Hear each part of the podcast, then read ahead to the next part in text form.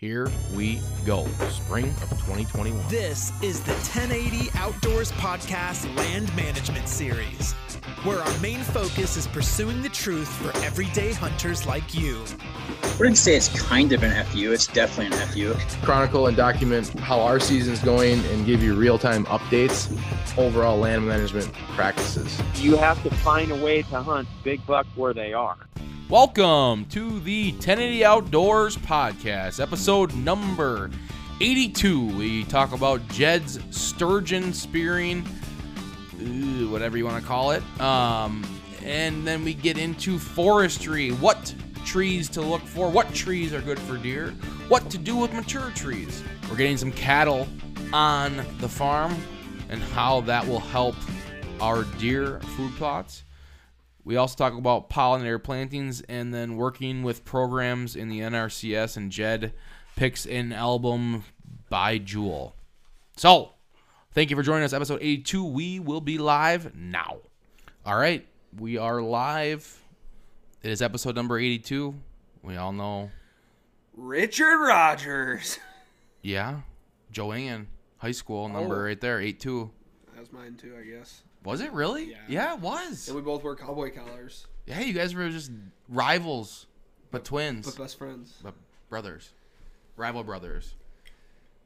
Who's eight, who's Rivals. 82 now? Oh, that freaking is it that Moore for the Packers, or is it? uh was Well, that, uh, last J'Mon Moore? last I knew was J'Mon J'Mon uh, something kicks kick return specialist. got drafted with MVS, did not do well.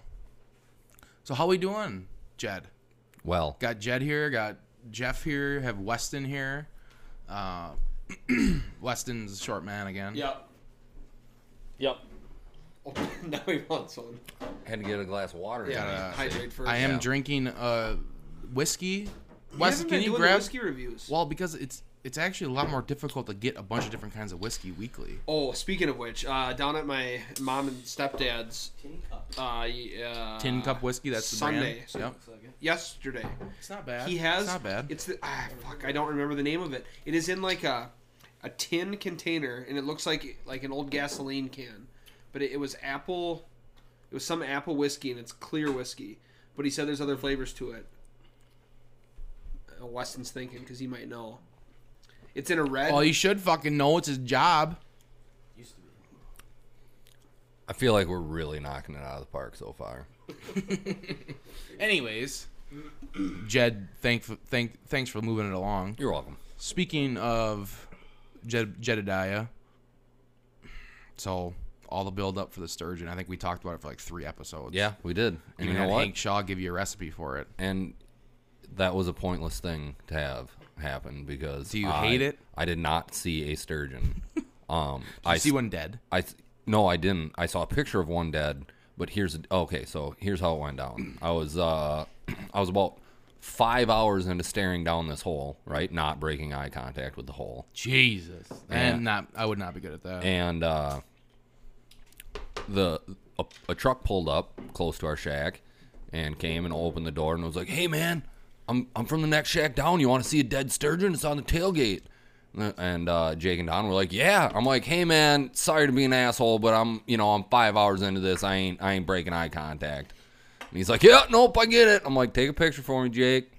And he took a picture and it was pretty cool. okay, so someone did get one in the area. yes, That the you next were- shack down. How big? Damn. Uh, full full length or full width of a tailgate. While you were there, Yeah. you were so close. Yep. Thirty feet, Oh, 60 yards. sixty yards. Yeah. I didn't know how close people were piled in Right. there. Yeah. Like I don't know, five footer, six Yeah, footer. about five footer. No idea on a weight. No, But you, I suppose you probably weren't around when he weighed it. no. That's a sounds like a good one. Yeah. Yeah. So, are you a sturgeon spearer? Oh, Or- obsessed. really? I'm obsessed. So okay, why are you obsessed? Uh, I just have to. I just have to see it happen. okay. Have to see a And now you have to dinosaur do it. Come out of a hole up in the ice. Well, yeah, that'd be to see it. exciting. Yeah. Is there anything you would do differently? No. What, What was your strategy? What did you end up using as the bait? As a decoy, okay. So we had multiple. Okay. Uh, on, uh, like on one line, was a like a two foot wood carved fish. Uh, and then above that, I had a white coffee cup because that's a popular thing. That's what the dude who got the sturgeon. That's what he came in on. Just right up to the right up to the cup. Like, like smelling it. No, Ju- just, just, like looking at it. Just, bright thing in the water. yeah, What the curious. hell's that? Yeah. How long would they hang around? No, I don't know. Not very. I don't think. But um, and then uh, a a whitetail shed. So, what were your options that we talked about? Wasn't it a mule deer shed? Yeah, I forgot them. I was in a hurry to get going, and I'm an idiot. And they, I was like, you know, almost to Madison, and I was like, I just started punching the roof of my truck, and uh, Been there. Maria goes, "What?" And I'm like, "I'm an idiot. Fucking forgot my sheds." Wasn't? Did you talk about an elk shed? Too? Yeah, What were, which I don't think would work because you I had I something think else they're sent a, pic- a picture of. It was a mule shed. a deadhead. Oh, a deadhead, that's Yeah, right. which I don't think would work because they're not dense enough. They would just float. Because we tried a mule deer shed and it just floated. Yeah. I uh speaking of punching the roof of a vehicle. Oh, you did that too recently? Not recently. Okay. But I had a situation where it was just because a good song came on, I got jacked up, a Mhm. little bit too jacked up. Sure. Actually broke something up there. Nice. what vehicle is this? I'm not gonna say. The- Your current? Don't worry. Did I just say that I was not gonna say? I'm just trying. I feel like I remember this happening in like the Honda or something. There's a lot of things wrong with that. well, that was also not just. I mean, it was a Honda car, but it was also a trail cam tracker, Turkey Tree- collar. Oh, definite, definite turkey collar. You think a bad boy buggy's a fucking turkey killing machine? How about a Honda Civ- or what was that? A Honda Accord, yeah. Gold. Front wheel drive. Only got stuck a few times, and it wasn't its fault. I got stuck this weekend. And, it was, Really? and it was my fault. With a truck, Yeah. On Out, the on- ice? out on the ice, yeah.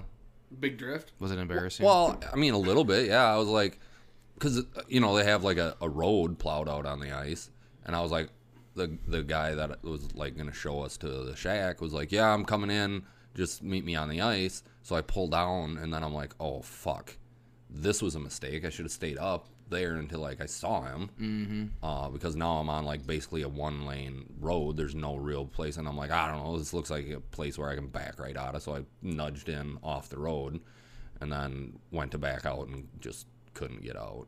And then the, the next dude, like coming on the ice, he just like pulls right up to my bumper and jumps out with a strap. I'm like, oh, here's your lifesaver. What, what is this going to cost me? He's like, you're just in my way. Let's get you out. I'm like, all right. that's awesome. yeah. So, what's the plan for next year? You build your own shack? No, I'm not. That would be a total nightmare. Yeah. Oh, Why? God. Pretty complex. No, just like the whole logistics Like of bringing it up getting there. it over there, getting it cut in, like as much as it costs to do it for a weekend a year. Like I'm just, I So feel that like it has to be du- dual purpose into a hunting shack. yeah, That'd be which stupid. just wouldn't like. It's so specific, like to build it to work as a sturgeon spearing shack that it just isn't gonna work for. What specific? else. What's the things that are specific Like to it? like how you can get it down onto the ice. Like you know, you can't just like have it as a trailer.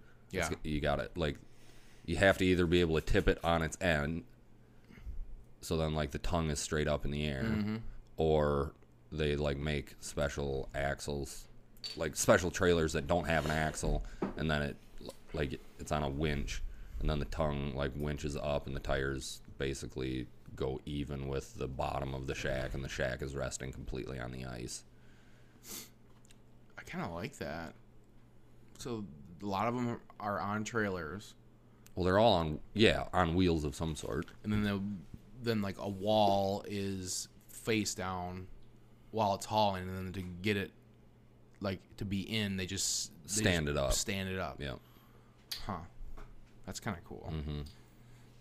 But yeah, so like the logistics of building it, hauling it over there, and then like I would have to spend multiple weekends over there scouting out. Like I would pay in gas getting over there multiple times what it would take to just rent a shack for a few days.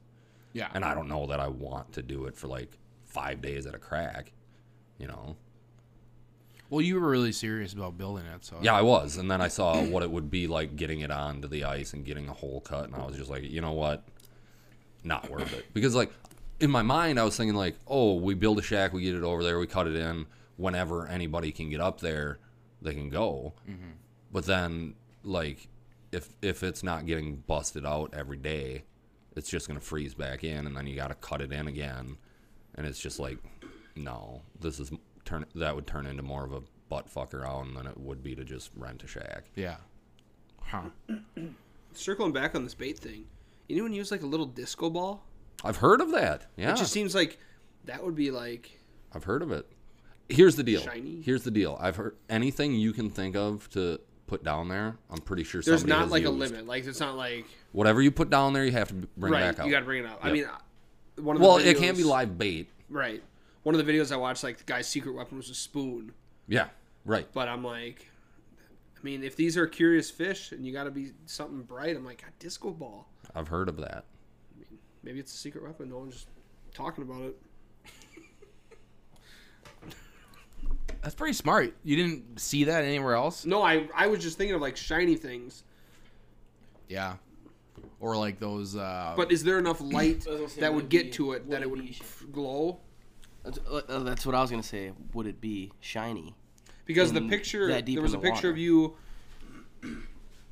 over top the hole staring down, and it, it's. I think it's deceiving. Why It does the semi- water it look looked so bright? Yeah, it looked br- well. It was because sunny. because it's uh, they they shovel away the snow like they shovel snow right up to the shack but then they sh- like shovel it clean Yeah. around it like a radius So a bunch of it, lights coming so that light the is coming out of the shack and then it like it does like it seems like, Like it glows. feels like it's glowing It yeah was a sick picture. yeah great picture good job Jake so there could be uh, maybe get enough light oh down yeah into it. yeah like uh, an antler looks bright down there And yet, what was your depth? uh like 14 feet Okay. Did they do the the siding or PVC pipe X? Do you think that would have helped? I don't know I don't know because here here's the deal have you heard do you know what a Panoptix is It's like it's like an underwater sonar, but Okay. like it, it shows up in 3D, and you can scan like around. So there's dudes who've been setting them up like as 50 foot radiuses, and he's like, it it's amazing how many sturgeon come into like 30 feet and then just totally avoid your whole setup. They just are like coming on a line and then just like go right around you, and then you like circle it around the other way, and they like come back to the same path that they were going. They're just going around. They're just going right around you. You Yeah. didn't use one of those, or you did? No, I didn't. But like that's what the guide was saying was that he had a dude who was using it, and um, like yeah, there was multiple multiple sturgeon a day that were doing that. So it's like I don't know. That's kind of like Something to it, I don't know. Are they just totally avoiding anything dangling down there? Like it would make sense So what are you looking forward to right now? in life. Yeah. Well, not. We're in a weird little time right Yeah, now. I was looking forward to possibly going wolf hunting this week, but Oh, uh, gonna speaking happen. of, I did not draw I got tag, asked so no. to go tonight. My stepdad got a tag. I Go. got asked to go tonight and, and yeah, drive up tonight and go tomorrow. And I, I don't know when they'd be back, but unfortunately, the little one. I was watching him today, and then Courtney's got parent teacher conferences all day tomorrow, so I got him all day tomorrow too. But They're gonna hunt Take them 'em like with. they hunt bears. Up, then, or- up to, s- I are should they gonna say hunt them with maybe Yeah, you dogs? shouldn't. just northern Wisconsin. Um, I don't know what his plan is. I haven't asked him. I'm sure they're gonna run them with dogs. Well, yeah, He's a that's dog what they guy. Oh, yeah. Yeah. bear bear hunter. hmm But he must have drawn a tag, so That's awesome. He must be jacked up. I yeah. Yeah, I saw him yesterday morning, and he was. I didn't realize he was He's going. just- and he- then he- my brother, he's stuttering like a like motherfucker, he's or what? drunk. No. my brother was like, "Hey, do you want to go with?" And I'm like, "Well, when? Well, tonight." And I'm like, "Jesus, springing it on me." I'm like, "I don't think I can." If like, if it was like over the weekend when I was off, maybe. Yeah, we get it. You have some limitations. I like to call them obligations. It's called a kid. Like, I call it like responsibility. Yeah, That's a I better would call word. it a limitation. I think Weston just had a comment that he'd like to be heard. I just said I would call it a, more of a responsibility than an obligation. Well, you would. I think I, I would call it irresponsibility in your actions. Nonetheless, I hope he gets one. That'd be pretty cool. Yeah. I've, I've never seen one. So Psychotic. Did you another a little bit of a shift? I just saw a video posted on somewhere on the interwebs of a bobcat attacking a doe in Onalaska, Wisconsin. I heard about this. Like, so it's just like 30 miles away. Mm-hmm. And it there were three videos. The first one, the the bobcat comes in like on the doe's neck, and then it breaks free. And then the next video, it's latched back on. And then the third video, it's got The it to thing the that was so weird about that is it did look fine. The doe did. until it was on the ground, and then But you like, miss ser- you missed important parts of that video because like it was running away, and then I'm like, there's no way that thing's gonna catch up catch up to it, and then like in the same area, it had up in the woods, pinned down. I don't know. So I don't know if the, vi- the videos are out of sequence or what, but No, I just think they quit recording, and then I don't. It is weird, and it's crazy. Are you trying to say that the Bobcat had help? No, I'm just I'm wondering how it just caught up to it and like drug it down like that because hmm. I saw the doe moving and did not look injured at all. Not, but it wasn't like running. it, was- didn't look like it was moving yet full clip. I don't know if it snapped. There's a lot of deer that are beat up right now. I Well, mean, there's a lot of snow cover to get through to get the food. it's it's wild, and they are piling into small areas. My we got an acre bean field, and it's it has been attacked. February sixth, I was out there because I started seeing them heading out there, and I was looking for some early sheds, and one half of the field had not even been touched yet. And then when I went back out there, um, must have been like the seventeenth, wiped out that side of the field. 30 to 40 deer out there a night. Found two sheds. but my point is there's there's a I've see like a bunch of blood around too. Like there's always like blood spots. So like I think just think a lot of deer are just beat up. They're having a tough time. like half a month or about a month too late. Yeah. Yeah, and I don't really know what the answer to that is like why like if we got this weather in December would they have been there? I don't know. I don't know. I mean, they did exactly what we want I wanted them to do, which just was late. But we didn't get any type of big weather event to really force them to be there either. Like, you, but you don't. It's it's tough because it's not like we get that a lot in December, anyways. And That you start thinking weather? about, it, and we had all January, and I still missed it by a week. Missed it by well three days.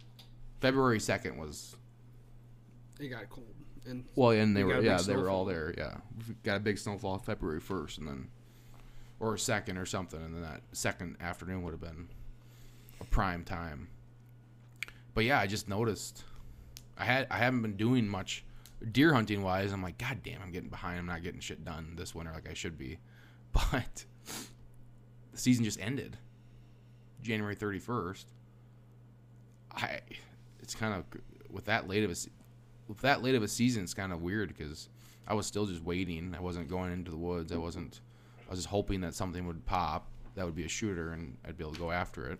And even now, it's difficult to go down in there because I I'm kicking out a shitload of deer, and you obviously want to find their sheds, but they're coming back. They're slaves to their stomach. I've been down there a few times now, and it's interesting to see all their beds. you have any active cameras still? I know you just did a poll the Yeah. other day. I didn't know if you left 15. them up. probably still. Yeah, I've pulled them. I started going through them, but there's so many pictures that I'm like, I need to. That's more of a. And then I saved the SD card because I that's more of a that'll be a good camera. Well, a couple cameras to kind of do a general herd estimation, I guess. Kind of try to figure out what the ratio is around here. Um, but yeah, found a really nice one, really nice shed. I probably pushing 130 inches. I know him pretty well. On the shed? On the one side? That'd be pretty cool. he's uh, I would assume he's probably pushing. I don't even know. I don't even want to do the math on that to figure out what he would be on that one side. But Did you end up? We were looking Whatever, the other like day. Did you end up inch one. finding what deer it was on your Yeah. on your computer? one of, one of the smaller three year olds. So that's pretty cool because that means the other ones are a few inches bigger than him. Yeah. Well, good. Yeah. So, what do you guys? I think I'm gonna start picking it up again in March. Hopefully, we get some warm weather. Get Pick it- down in shed there. hunting. well shed hunting and then we have a lot a lot of timber work to get done so like i still want to get in there and, and fix up some bedding areas trim out some shooting lanes the snow is so aggressively deep right now i have to snowshoe from the buildings But I was thinking if I snowshoed from the buildings and then went down in there and left a chainsaw and stuff down in there, it wouldn't be the end of the world. Maybe cover with a tarp or something. Fuck, people just leave that stuff out all winter. We know someone like that. Well, I think I don't think it really must not hurt it too bad because there's a lot of people that do it. I'm not, I'm not. I wouldn't be doing it. It's got to rust. Whatever. eh, Yeah. Well, you cover the Each chain up. Yeah. Moisture still gets in though. Yeah. So I'm looking forward to that. I think getting into the woods. I've had a, so I had a forester come out last week. I'm gonna try to get him on the podcast. Um, but yeah, fucking county forester. You call your county forester. Every county has it, especially in Wisconsin. I can't speak for other states. Um, and they'll come out and they'll do an analysis on your property for free. So what are you looking for when you call them? Well, What's the point of them coming? they kind of set the stage to like give you your expectations on your woods. For because for whatever logging? reason loggers don't have a great um i don't yeah i don't there's i don't think there's any way to go around it they they just have a weird stigma about them that they're not trustworthy i guess so then Have you experienced something like that? not untrustworthy but yeah tough to get a hold of them they're kind of yeah it's hard to communicate with them Sketchy. I think. so I just I brought him out there essentially. Well, number one to see what it would what would have to happen to get it into a timber program. So I wouldn't I would not do open MFL, but you can do close MFL, and it's still it's like ten. it's like half off half off your taxes in your wood lot, but we only have like twenty some acres, so it's not it'd come out to like two hundred and fifty dollars a year. Of saving. Yeah. You can use that elsewhere though. Yeah, but yeah, then you have to like follow their rules. You have to like do what they. You have to like follow some sort of guidelines. So it's yeah. If you have, if you have like three hundred acres of woods, it would be worth it. But now the big things we talked about was obviously walnuts, the highest priced thing. Um, and I I have some, but they're low lying. Like if you have a bottom, a ditch that has trees in it, there's a good chance be walnuts in it, according to Nick. Um, then maples, I guess, are next. So like he want like his recommendation would be to, we have quite a bit of maples in our woods. So his his recommendation would be to manage for maple trees. But the issue is maple trees are the biggest fucking canopy tree there is. So like for deer hunting purposes, it's just not it's not a good habitat tree. Like they'll and I don't know. What would you say anything good about maple trees for habitat purposes? No, just Besides ma- them maple being- sugar. Yeah. Syrup. Yeah, You say Oh, you said sugar? sugar. yeah, I said maple sugar. Yeah. So I have one section of a maple stand that I think I'm going to keep and manage for it, just to keep a canopy, and then that would be treated kind of as an area where I would possibly put a tree stand, create an edge, um, have transition area.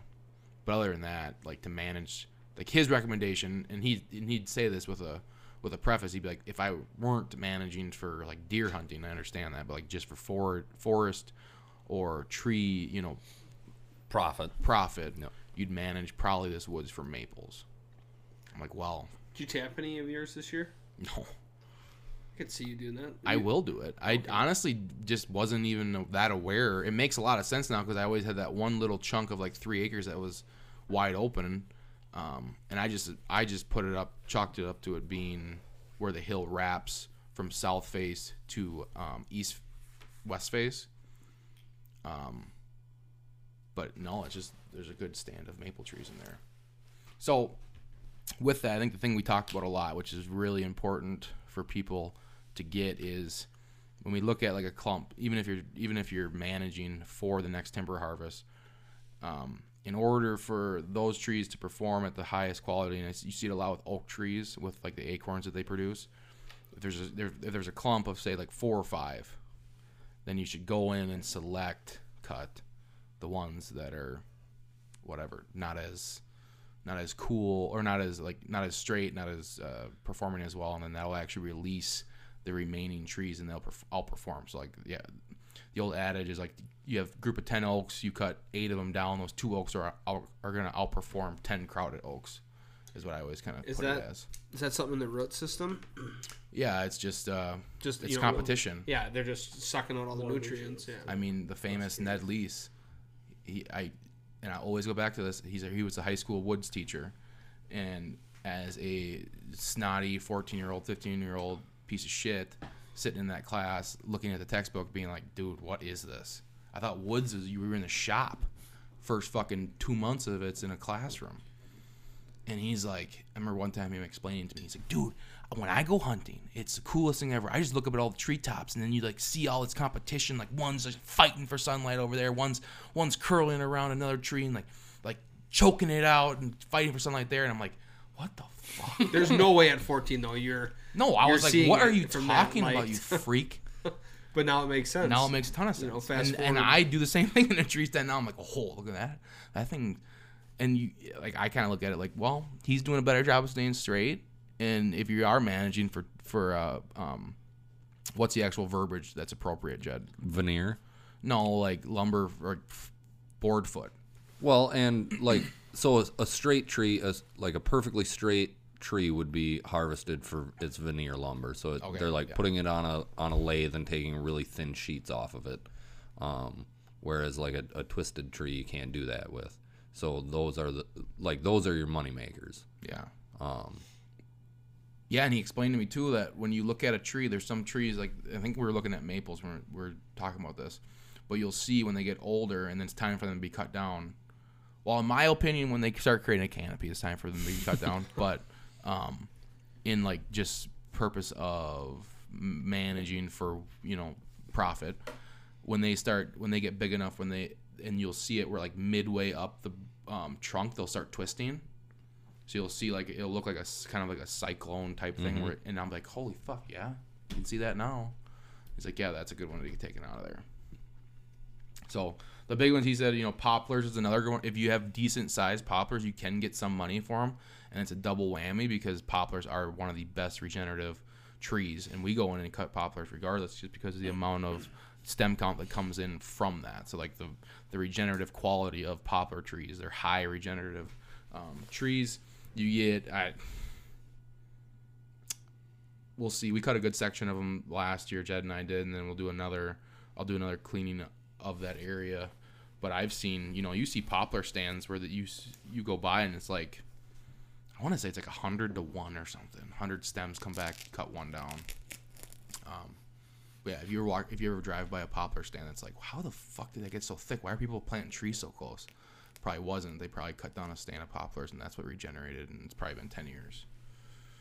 Um, and yeah, oak prices right now are worthless. So that's pretty much what I got out of that. Jed, any comments about your your uh, what you think about wood? Because you're a big tree guy, and all that. Did I make any mistakes? no, I think uh, I think getting a, a forester in here is a great idea. Um, just like high level of, of knowledge and can see things in a light that we don't look at. Yeah, especially because Brilliant. especially if you got a good one, which is And for this- free. This, guy's a good one, and he's younger, like our age. So it's like I'm like, well, fuck, man, what do you think about this shit? And then we just ended up sitting down in the woods and talking for like two hours.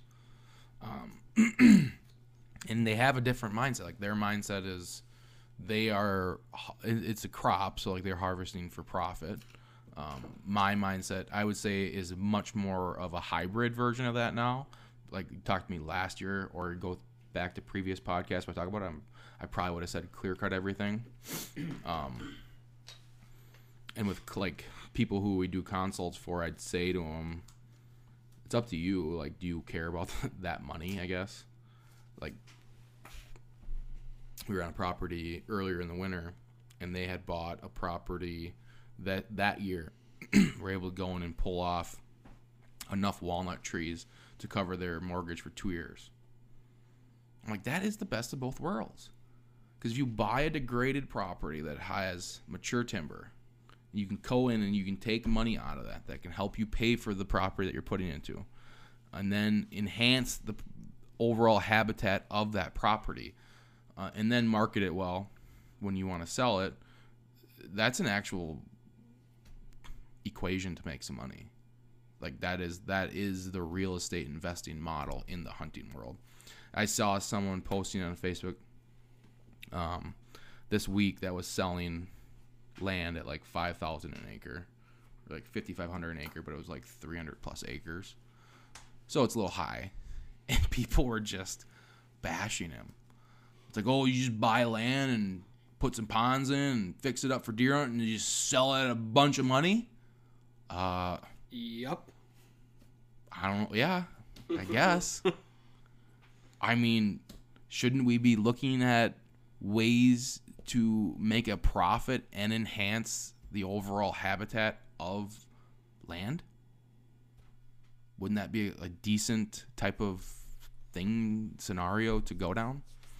Um, If people flip houses all the time, why can't you? well, flip? it's the same. It's the same land. exact model you use. Yeah, in real estate, it's real estate. So you go in, you buy at a low price because it's degraded. Someone didn't take that much care of it, or whatever the reasoning is. A lot of times around here, you know, in a lot of places, I see it just. It's just a matter of which realtor gets a hold of it.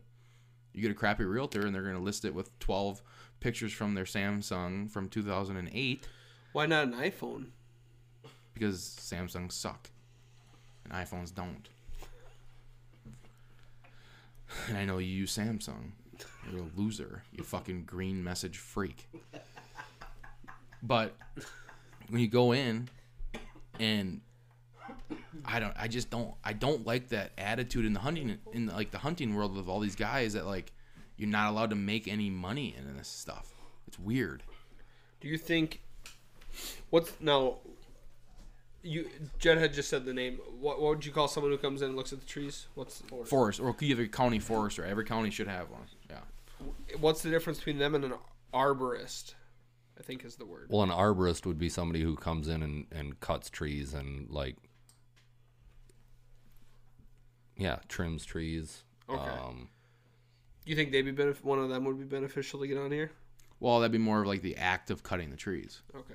So like in my opinion, like my purposes, I'm gonna have a logger come in so we get the amount of money that comes off of here before I start going psycho and cutting trees down that could be worth money.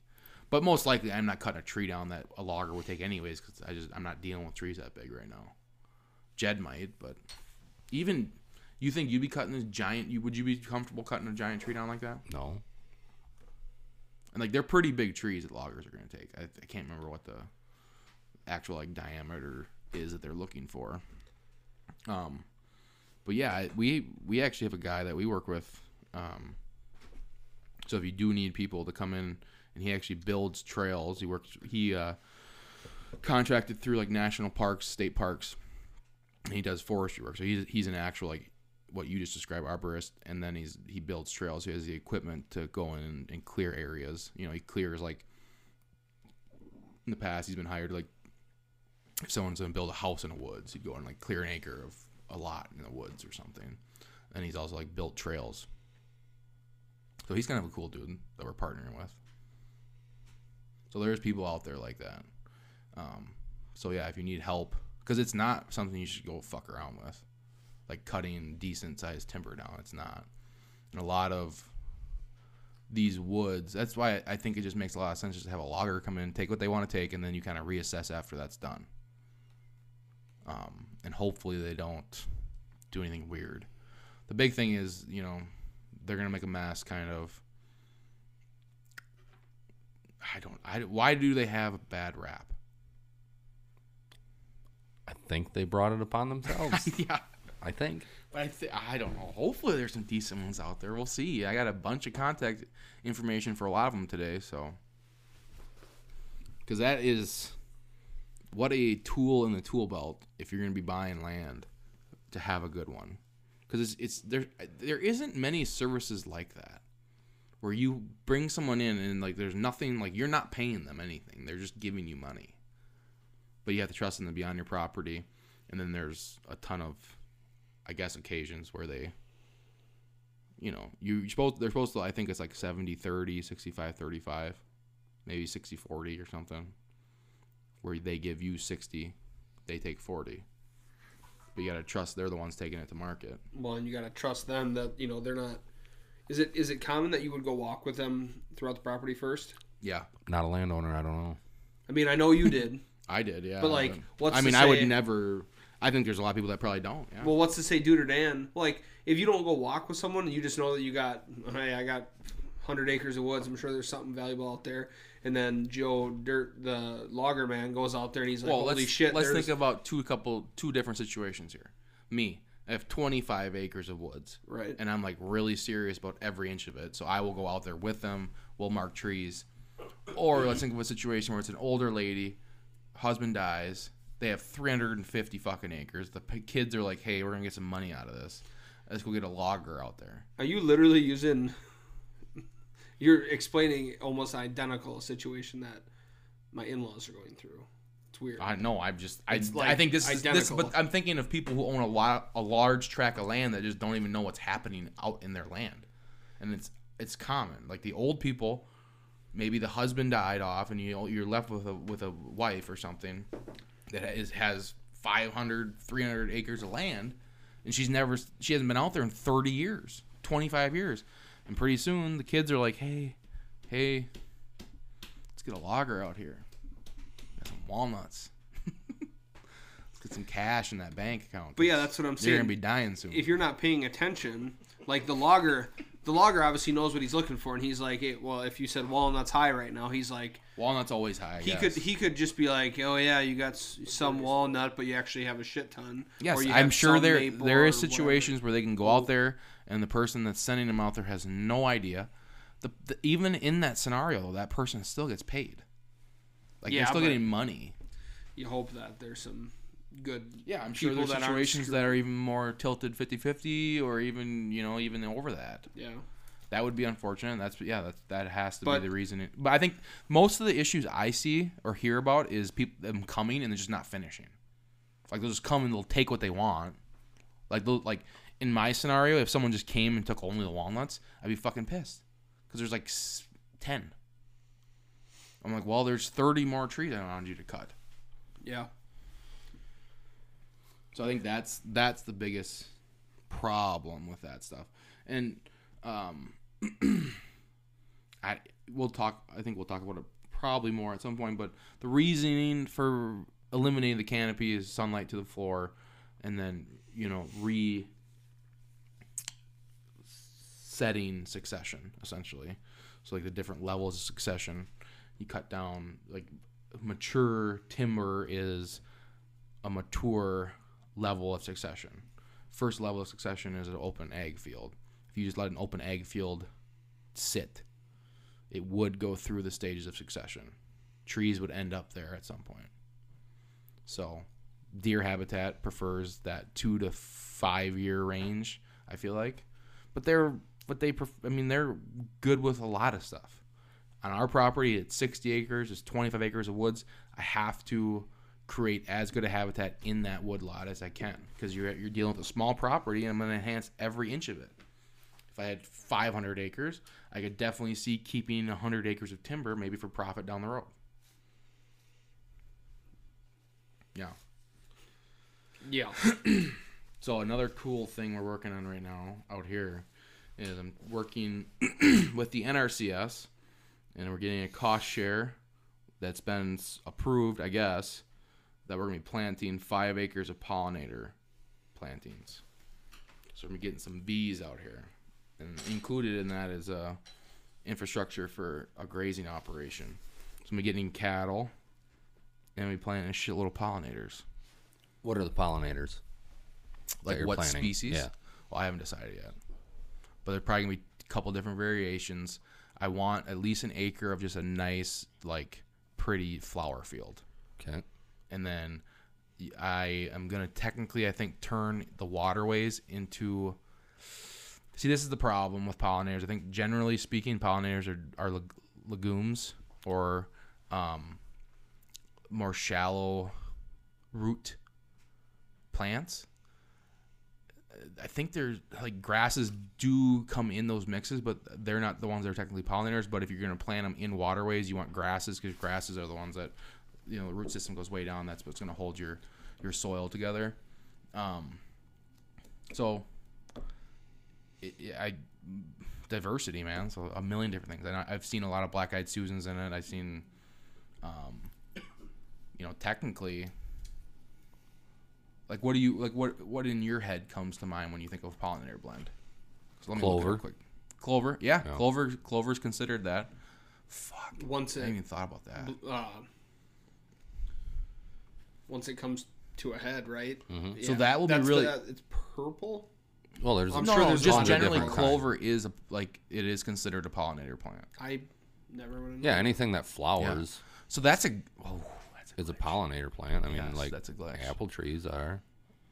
Mm, they don't. They would not be considered for a pollinator mix. Sure. Um, but the point is, we're gonna run contour strips with apple trees, with hazelnut trees, with chestnut trees, and the pollinator plantings are gonna be in with those along those strips. Um, but what you're talking like clover, so that means you can go to the NRCS, you can apply for these programs, and they cost share the initial investment to plant that perennial um, pollinator field. Clover, fuck, that's crazy. So So, here- essentially, we're going to be getting cost sharing to be planting um, food plots. So you talked. I remember we talked about. So you want me to list off some of? yeah, list let's. I mean, all of them. All of them are going to be included in it. So sunflowers, your your big one. Obviously, everyone knows what that is.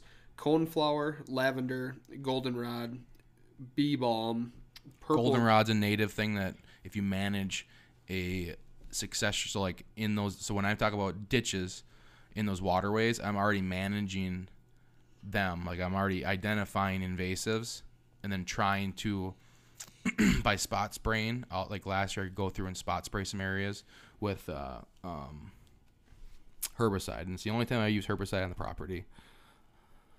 But I'm trying to think about what, like spot spraying, like um, poison oak, um, poison ivy. Like, I spot, I'll spot spray like there's certain grasses like crabgrass. Um, but yeah, you're it. I'm managing for. I just there's it's hard to beat goldenrod for deer. Honestly, the only issue is it, it's laid down right now. Like as far as like being winter cover, it's laid down. But they're fucking they're in it Is right now. They are in those ditches that are like that. I have just set aside ditches. All of those ditches right now that and they've just been waterways. And last year I kind of like managed for them, like go through and identify the different species in them and, and spot spray some of the ones that I wanted to take out but unlimited amount of tracks and beds in them still. But it's and they're laid down, but I think they're just eating some of the native growth in there. It's insane. Go ahead. Well, milkweed's a big one because it. That's an, so that'd be a native. But that's a I mean, that's a multi-use thing, obviously. Yeah, milkweed's a fucking awesome plant. Um, I tried. I searched more specifically for um, species here in Wisconsin. I really like if you look up elkmoundseed.com. There's a really they they have a good website. I've bought. That's where I get like a lot of my uh, cave in the mountain switchgrass, which is the type of switchgrass you want to plant in this um, terrain line. Not terrain line. Um, what's the so Climate. What's that? Climate zone. Yeah, climate zone. We're gonna like I think we're in south edge of Wisconsin enters into like nine or something. Um I like I like the idea of perennial just because it's it's gonna come back all the time. Um, so this one, a perennial mix on elk mound seed is like blue flax, perennial lupine, black-eyed Susan, Siberian wallflower, um, lance leaf, sweet William pinks, Rocky Mountain penstemon, purple coneflower, Shasta, daisy, columbine, prairie coneflower, gray-headed coneflower. Um, and this shit costs. So the seeding rate is six to eight pounds an acre. For a five pound bag, it's hundred and thirty dollars. So that means you're looking at almost two fifty an acre in planting. I mean, it's aggressively way more expensive than any other food plot or type of seed that you'd plant. But what it does for your property. And deer eat this shit. Like they do. They just they Well, eat it. obviously, yeah, clover being the big one. You know, people. It's just not talked about a lot because it's not like a. It's not as simple and it's expensive, so I don't think it really fits the mold of general conventional food plotting. But um, you know, we have an episode with Jason Snavely. He owns uh, um, fuck, I can't remember the seeding company. I don't know. Look up the Weston. Can you look up the episode with Jason Snavely? Um, he he said he plants his pollinator fields, and the deer hit it like the does and fawns hit it as much, if not more, than his clover fields. So, I think high diversity, not just having clover, but having all those other things mixed in with it. But pretty crazy because clover will be considered a uh, um, pollinator. So if you're big on planting clover plots and you go to your NRCS office and you're like, hey, I want to get a cost share on six acres of clover plantings, because perennial clover plantings are pretty expensive too. So the exciting thing with the NRCS, we'll see how it works out. It hasn't been the best experience ever. They're not exactly wildly um, communicative with you. Like they don't communicate well. But the programs are all right. Like the idea of them's awesome. Like if they're gonna, it just it just depends on what the rules are gonna be. I guess that's the big thing. Um, but I plan on treating um, beef cattle. I, I, I haven't I don't see anyone doing it. So you have Grant Woods and Snavely talking about roller crimpers all the time, and planting cover crops, and then roller crimping, and then drilling into the crimped um, uh, leftover residue. And the roller crimper was created to mimic cattle. So you bring like like the fields we have planted out here. Most of it's going to end up being winter wheat in the uh, spring. So it's long stemmy plant, similar to oats. That can be terminated with a roller crimper by rolling it over and it breaks its stem in four places. Well, cattle do the same thing by trampling and eating it. So I don't understand why nobody in the hunting industry has not done this yet because it doesn't make sense to me. But I'm going to run cattle on all 30 acres of this ag field. Now, the nice thing about rot- rotational grazing is I'm going to be able to put them in places, you know, like if I run them through, say, a successional regrowth area, which is essentially what I'm calling these fallow areas, which I'm managing for native grasses, native legumes, which is similar to their pasture mix, anyways. They might not gain as much weight per day, but they're still going to come in. They're going to you keep them in a small paddock, high high concentration of uh, weight on one area, and they should trample and then reset the native seed bank. That's the idea. Is Drop Tine Seed Drop Company. tine seed company. Yeah, Episode 42, if you missed it. that's a good episode too. He's a good guy. Yeah, it was really good. But the thing I don't so like everyone owns his, owns his land, and beef is a great way to get some money back on the property. So we're gonna see how it goes. I'm gonna essentially treat them as a roller crimper. So they'll come in and I have a section of the f- section of the property that'll be left as just rotation, like just pasture in general, and then uh, I will use them to either terminate in the fall for a fall blend, or if we're doing broadcasting into say soybeans, corn, a cover crop, the next spring, the first thing that hits that cover crop will be cattle. They'll terminate the cover, and then you can seed, you can drill back in your beans or corn. Should just be a nice cycle, Should be. theoretically. I mean, well, there's no way to know for sure. I mean, I'm sure that people have done it, but there's no way for like you. it's to not gonna sure look. doing it. I don't think it's gonna look nice. Like I don't think it's gonna look like sharp. Like you're not gonna have like pristine, pristine like perfect looking fields. But I'm not using herbicide. I'm not using uh, insecticide, pesticides. Yeah, but the main goal is is The cattle it- are the fertilizer. and is it bringing in the ultimate goal is the deer, right? I mean, to well, have your no. property. So if you were- if you're asking me the overall framework of any property, I don't think it'd be in our best interest to go through this process and not figure try to figure out a profitable, um, repeatable system. Not only for us, but for other people.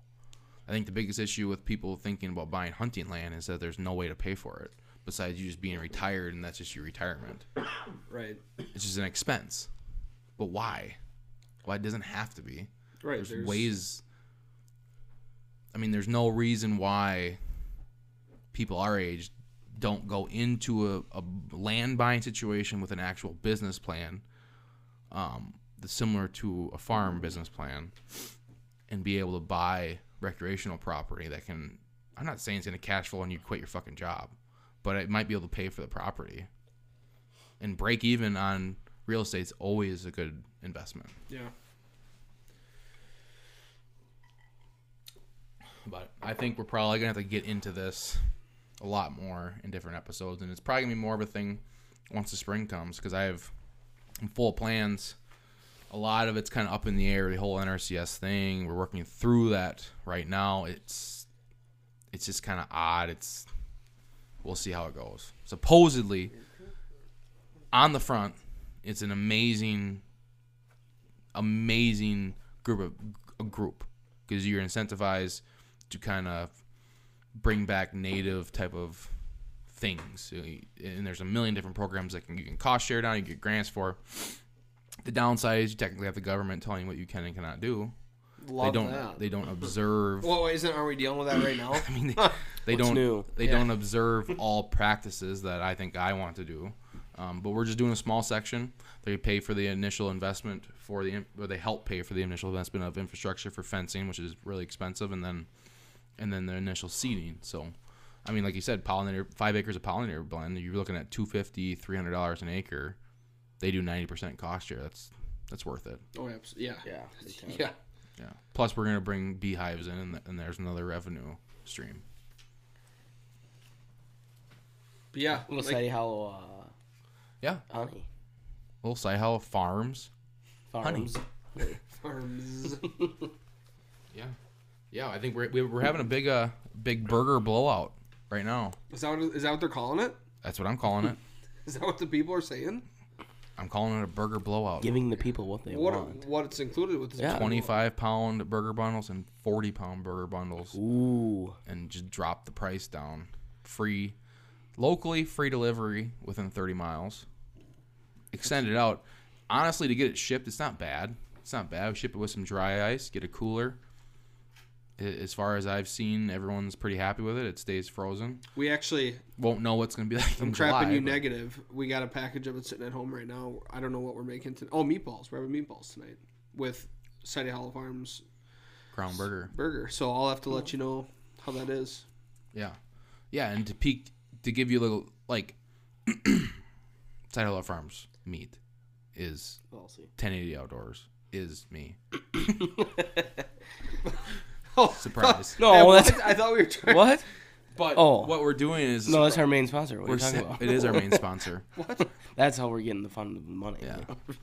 Um, Cash flow. when we, Ish.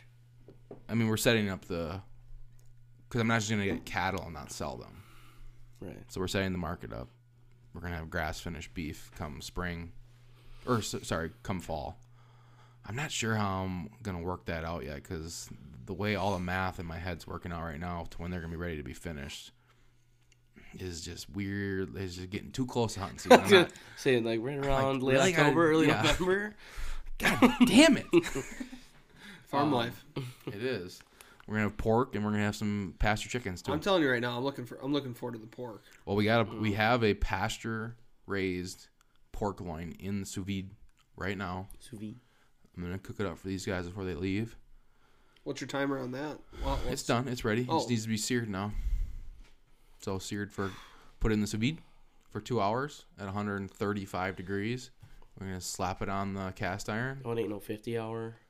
No, I did do a 50 hour brisket though. Yeah. Holy fuck, dude, that was so good. I've heard that there's nothing else like it. Sous vide. I'm gonna. Do Well, some it's smoking cheating. tomorrow. It's cheating. It's supposed to be 40 degrees tomorrow. You So smoking cigarettes again? you ripping six? Jesus. No. You doing smoking? Yeah, I'm gonna smoke tomorrow? a pork butt and a rack of ribs. Can I come over? Fuck yeah, please. Seriously, Well, I don't want to commit to anything. Seriously, No, it's just gonna uh, be Jackson and I. You're gonna be doing that like. That's an all dayer. Well, when's the food No. gonna be ready though? Um, it depends when I started. So How's Mark gonna come over for that? this will be the second time. I This don't will wanna, be like hang out or anything. Podcast tomorrow. Uh, this will be what? the second time I've smoked. The first one turned out fucking awesome. But smoked meat. Okay, let's just get that. yeah, I clear. keep saying smoked. I need to a- add something after that. So uh, Just the ripping first time I cigs. had two he's nine pound Definitely smoked a lot more cigs than just one time. allegedly. the Weston lost his mic privilege. So the first time I smoked meat, it was two nine pound pork butts. It, I, I was under the impression it took about an hour to an hour and a half a pound. So I was I was ready for like a full day, ready to go. But I think I cooked it a little bit warmer, which is fine because it turned out fine. It- I didn't like overdo it. It took about a eight and a half hours. So the chunk I got tomorrow is a, I think it's like seven pound pork butt. So when I get home tonight, hopefully it's thawed. I'm gonna put the rub on it um, and inject it with uh, garlic butter. So, um, and then the rub consists of uh, brown sugar and honey mustard, which I don't know. The guy who told me about it swears by it, and I did the first time. It turned out awesome.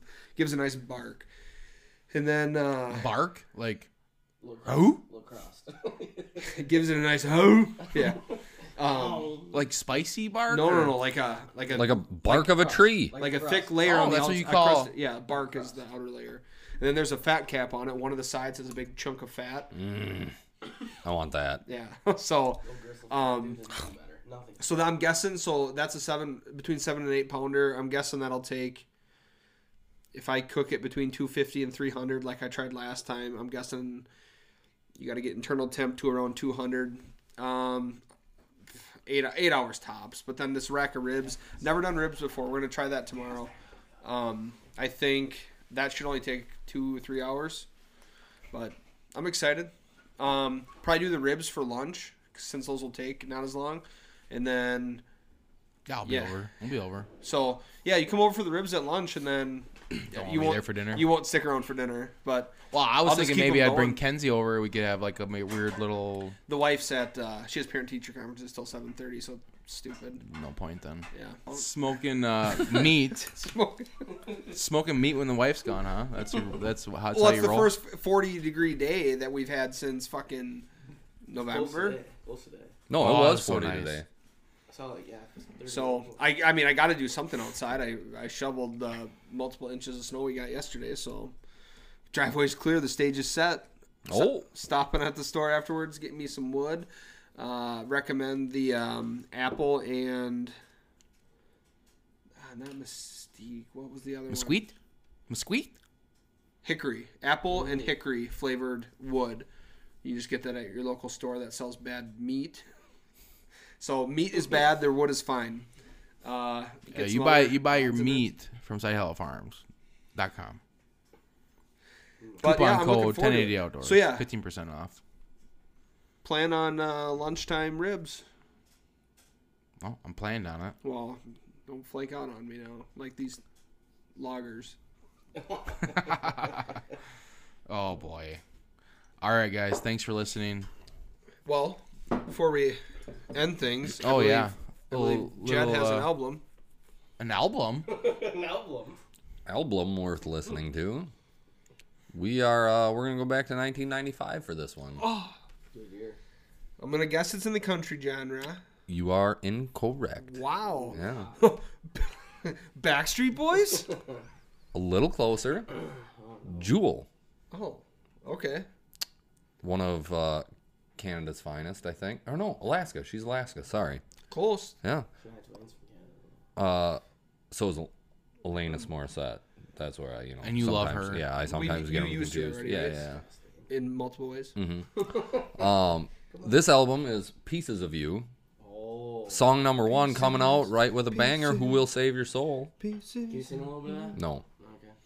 Uh, second song, "Pieces of You." Third song, "Little Sister." Fourth song, best song of hers ever, "Foolish Games." Love it. Near You Always, Painter's Morning Song, Adrian, I'm Sensitive. Second best song ever, You Were Meant for Me. Don't Daddy, Angel Standing By, and Amen.